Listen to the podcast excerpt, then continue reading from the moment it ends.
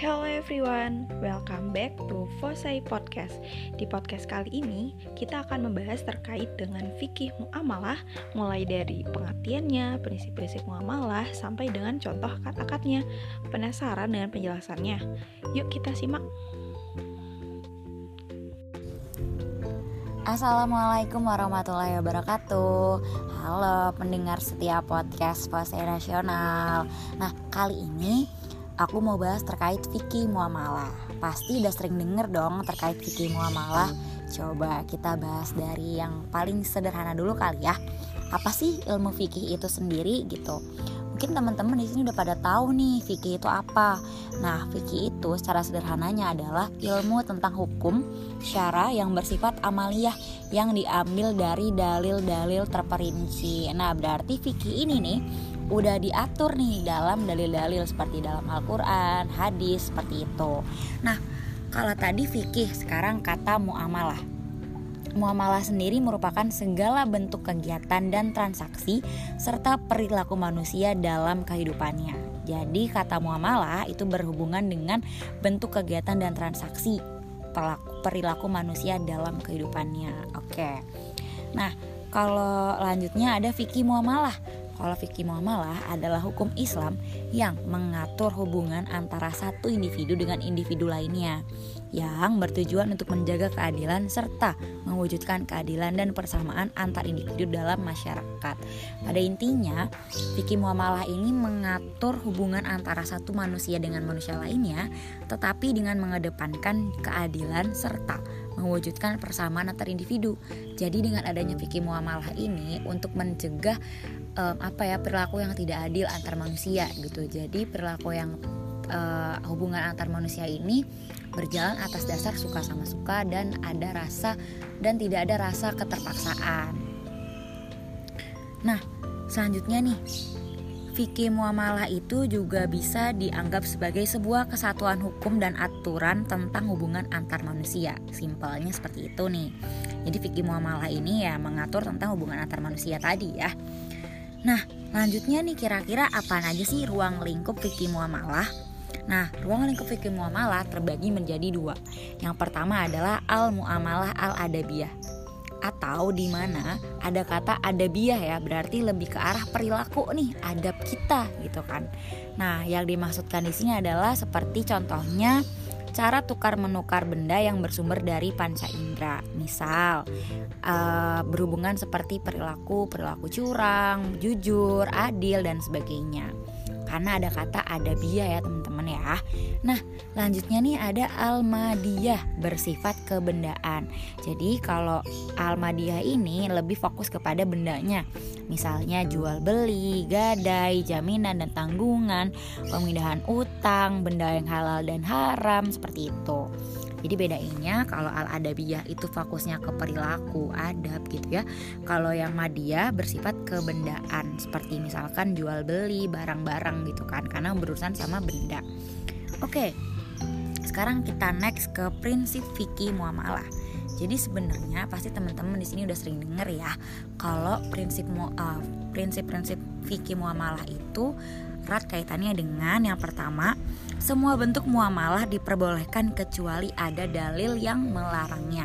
Jadi selama nggak ada dalil yang melarang, bentuk muamalah itu ya boleh-boleh aja dilakukan, sah-sah aja gitu.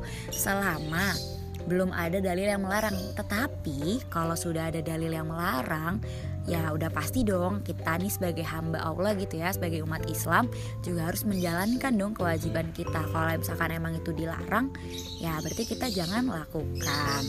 Nah jadi itu ya intinya di fikih muamalah itu prinsipnya yang pertama semua bentuk muamalah diperbolehkan kecuali ada dalil yang melarangnya. Oke itu yang pertama. Yang kedua atas dasar sukarela. Jadi karena fikih muamalah ini berhubungan dengan hubungan perilaku antar manusia tentunya harus bersifat atas dasar sukarela. Gak bisa nih kalau misalkan menjalankan muamalah Menjalankan fikih muamalah Tetapi ada satu orang yang gak suka Atau ada orang yang dirugikan. Gak adil dong jadinya ya gak sih? Makanya fikih muamalah ini mengedepankan prinsip atas dasar sukarela. Gak ada unsur paksaan. Kalau ada yang terpaksa berarti jangan dijalani. Kita harus mengedepankan keadilan dan sama-sama suka gitu. Oke. Terus yang ketiga adalah muamalah dilakukan atas dasar pertimbangan mendatangkan manfaat dan menghindari mudorot. Nah, yang sama-sama kita tahu ya kalau mudorot itu biasanya membawa hal yang kurang baik gitu ya. Nah, fikih muamalah ini mempertimbangkan hal-hal yang mendatangkan manfaat. Jadi ketika kita bermuamalah dengan seseorang, berhubungan dengan seseorang, kita coba pikirkan bagaimana caranya untuk mendapatkan manfaat, bukan mendatangkan mudorot gitu. Jadi gimana caranya kita meminimalisir hal-hal yang buruk terjadi gitu ya. Nah, yang ketiga memelihara, yang keempat maksudnya memelihara nilai-nilai keadilan. Nah, ini tadi nih yang udah sempet dibahas. Nah, keadilan itu maksudnya gimana sih gitu kan? Keadilan ini ya orang yang dilibatkan hubungan antara dua manusia ini atau antar manusia ini tidak ada merugikan satu pihak mana pun. Keduanya sama-sama merasakan hal yang sama, tidak ada yang dirugikan, tidak ada yang dibeda-bedakan dan sama-sama seimbang. Seperti itu. Nah, kayaknya kita bisa nih next untuk bahas terkait akad karena erat kaitannya ya ketika kita membahas tentang fikih muamalah kita juga akan bersinggungan dengan akad. Kira-kira udah sering denger kan ya teman-teman apa sih akad itu? Pasti udah sering banget dengar kata akad akad nikah akad jual beli gitu ya nah akad secara bahasa atau secara kompleksnya seperti itu mendefinisikan akad adalah menghubungkan kehendak suatu pihak dengan pihak lain dalam suatu bentuk yang menyebabkan adanya kewajiban untuk melakukan suatu hal. Nah, sederhananya akad itu perjanjian yang tercatat, mengikat gitu ya uh, perjanjiannya ya kita ucapkan lewat lisan dan juga tercatat ibaratnya kayak gitu. Nah, itu maksudnya akad tuh. Nah, yang tadi nih menyebabkan adanya kewajiban untuk melakukan sesuatu hal. Karena tadi udah terikat, sudah ada perjanjian yang tercatat. Maka dari itu, ketika kita menggunakan akad, berarti artinya kita sudah sepakat nih sama kehendak-kehendak satu sama lain untuk menyebabkan menjalankan kewajiban untuk menjalankan suatu hal seperti itu. Nah, makanya akad ini adalah menghubungkan kehendak suatu pihak dengan pihak lain. Oke. Itu akad secara umum. Terus jenis-jenis akad tuh apa aja sih gitu ya. Nah, jenis-jenis akad tuh uh, yang biasanya dibahas dalam fikih muamalah itu ada dua. Yang pertama ada tabaru dan yang kedua ada tijaroh. Kalau tabaru adalah tidak berfokus pada keuntungan. Misalnya, tabaru ini ya fokusnya untuk infak, sedekah yang ya udah dia nggak akad tabaru ini nggak bertujuan untuk mendapatkan keuntungan dan tidak komersial seperti itu. Sedangkan kalau tijaroh ini fokusnya kepada komersial karena di tijaroh ini ya e, bisa kita gunakan untuk akad jual beli gitu ya untuk memperoleh keuntungan seperti itu. Itu ya jadi bisa dicatat nih teman-teman. Kalau jenis akad itu ada tabaru dan tijaroh kalau tabaru tidak berfokus pada keuntungan dia lebih fokus kepada ya apa ya dia lebih fokus untuk membantu sesama, meringankan beban orang lain gitu, bukan untuk fokus pada mencari keuntungan. Tapi bukan berarti kita gak boleh nih mencari keuntungan, bos. Boleh, boleh dong gitu kan. Nah makanya ada yang namanya akad tijaro, yang di mana fokusnya adalah untuk tadi ya memperoleh keuntungan atau komersial. Oke. Okay. Nah uh, kayaknya nggak lengkap ya kalau kita udah bahas terkait akad yang berhubungan dengan komersial kalau kita nggak lanjut bahas terkait akad jual belinya. Nah, kita next nih ke akad jual beli. Yang pertama ada akad murobahah, di mana pembeli dan penjual sama-sama mengetahui nominal keuntungan dari transaksi. Jadi ada kejelasan nih antara penjual dan pembelinya. Terus yang kedua ada salam, di mana salam ini merupakan jual beli barang yang penyerahannya ditunda atau jual beli barang dengan spesifikasi khusus yang pembayaran modalnya lebih awal, barangnya diberikan kemudian hari. Jadi bisa kita bilang salam ini uh, jual beli barangnya itu belakangan nih ditaruhnya nih, tapi pembayaran modalnya itu lebih awal. Nanti barangnya diberikan kemudian hari. Tapi udah ada kesepakatan nih antara penjual dan pembeli kayak gitu nah terus yang ketiga ada akad istisna jual barang dengan uang dibayar tangguh atau cicil dan barang diantar kemudian. Kalau tadi salam langsung dibayar di awal, barangnya juga dikirim kemudian hari. Kalau istisna itu bisa dibayar tangguh atau cicil dan barangnya diantar kemudian. Nah, kemudian ini ada ijaroh pemindahan hak guna atas barang atau jasa melalui upah sewa tanpa diikuti pemindahan hak kepemilikan atas barang itu sendiri. Misalnya kita hanya membayar manfaatnya aja gitu. Misalkan kita uh, lagi rental mobil nih gitu yang kita bayar adalah ya biaya jasa menggunakan mobilnya. Bukan kita beli mobilnya dan menggunakan mobilnya terus kita bayar gitu ya. Tapi kita menggunakan membayar jasa kita menggunakan mobil. Mobilnya nggak jadi hak milik kita. Tapi kita bisa menggunakan jasa um, bisa menggunakan mobilnya dan membayar jasa penggunaan mobil. Kurang lebih kayak gitu ya Oke, nah sekarang aku mau bahas nih akad-akad apa aja sih yang bisa kita gunakan dalam kemitraan berbisnis. Pasti kan teman-teman di sini tuh pada pengen punya bisnis ya, terus pengen juga dong bermitra bareng, berbisnis bareng temen-temennya ya nggak sih?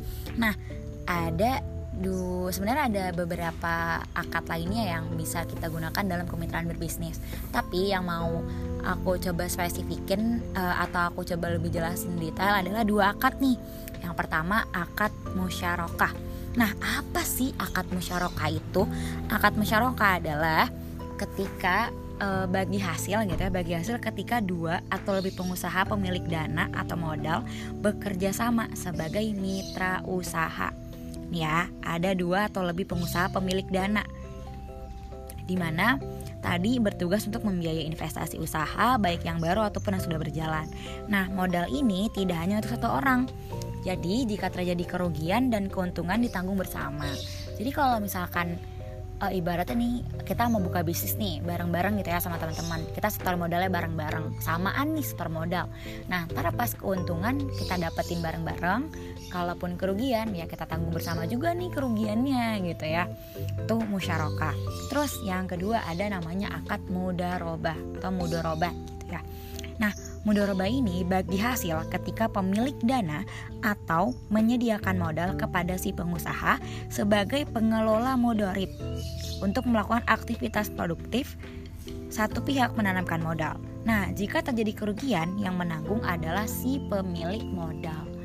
Nah, ketika nih uh, pemilik modal ya udah nih investasiin dana modalnya gitu ya ke salah satu pengusaha. Nah, ternyata peng, uh, pas lagi menjalani usaha ya pahit-pahitnya gitu ya ya ada kerugian atau apa. Nah yang menanggung adalah si pemilik modal. Nah kurang lebih itu ya. Kira-kira bisa dibedain kali ya teman-teman. Kalau musyarakah tadi ada satu atau dua orang lebih yang menjadi pemilik modal lalu ketika ada keuntungan ditanggung bersama kerugian juga ditanggung bersama. Kalau mudorobah yang mode pemilik modalnya ini ada pemilik modal sama ada yang menjalankan usaha gitu Nah, jadi ketika usahanya gimana gimana kenapa kenapa ada kendala terus mungkin juga ada hambatannya gitu ada kerugiannya nanti yang menanggung kerugiannya itu dari si pemilik modal oke okay. hmm, kira-kira itu aja nih yang bisa disampaikan untuk podcast di Fosai Nasional ini ya. Semoga bisa bermanfaat. Kurang lebihnya mohon maaf nih teman-teman. Untuk lebih tahu lebih dalam lagi tentang Vicky Muamalah bisa dikepoin terus di Instagram Fosai Nasional. Dan